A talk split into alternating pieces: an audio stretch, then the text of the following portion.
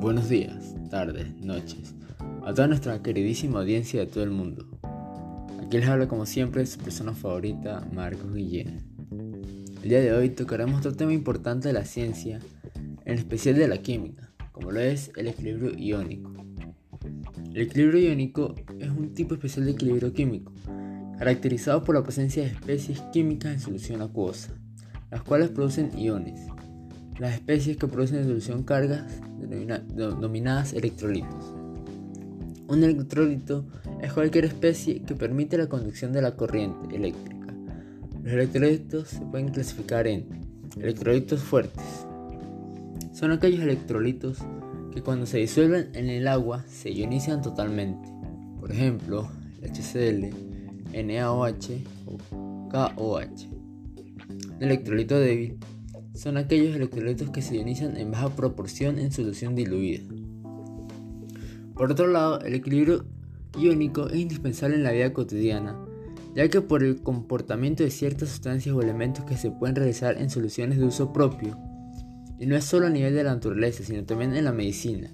Y puede, ser, eso puede estar a nivel líquido, sólido y acuoso, pero en su mayoría acuoso. Los ejemplos más comunes de equilibrio iónico son aquellos que involucran ácidos y bases en solución acuosa.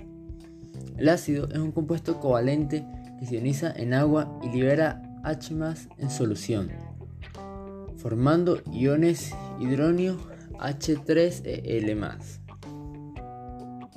El desplazamiento del equilibrio está relacionado con la fuerza del ácido. Cuanto más fuerte sea el ácido, el equilibrio se desplazará hacia la derecha, hacia la formación de especies iónicas mientras que las bases son un compuesto iónico que se disocia en agua y libera iones OH-. El desplazamiento del equilibrio está relacionado con la resistencia de la base. Cuanto más fuerte sea la base, el equilibrio se desplazará hacia la derecha hacia la liberación de hidróxido en solución.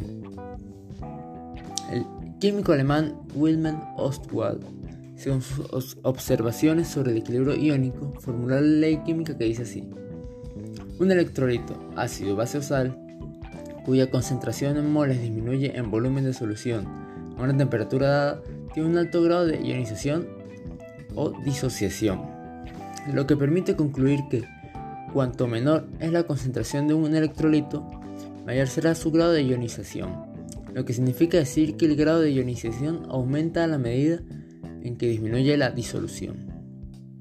Bueno, muchas gracias por su atención. Espero que este podcast les haya gustado mucho.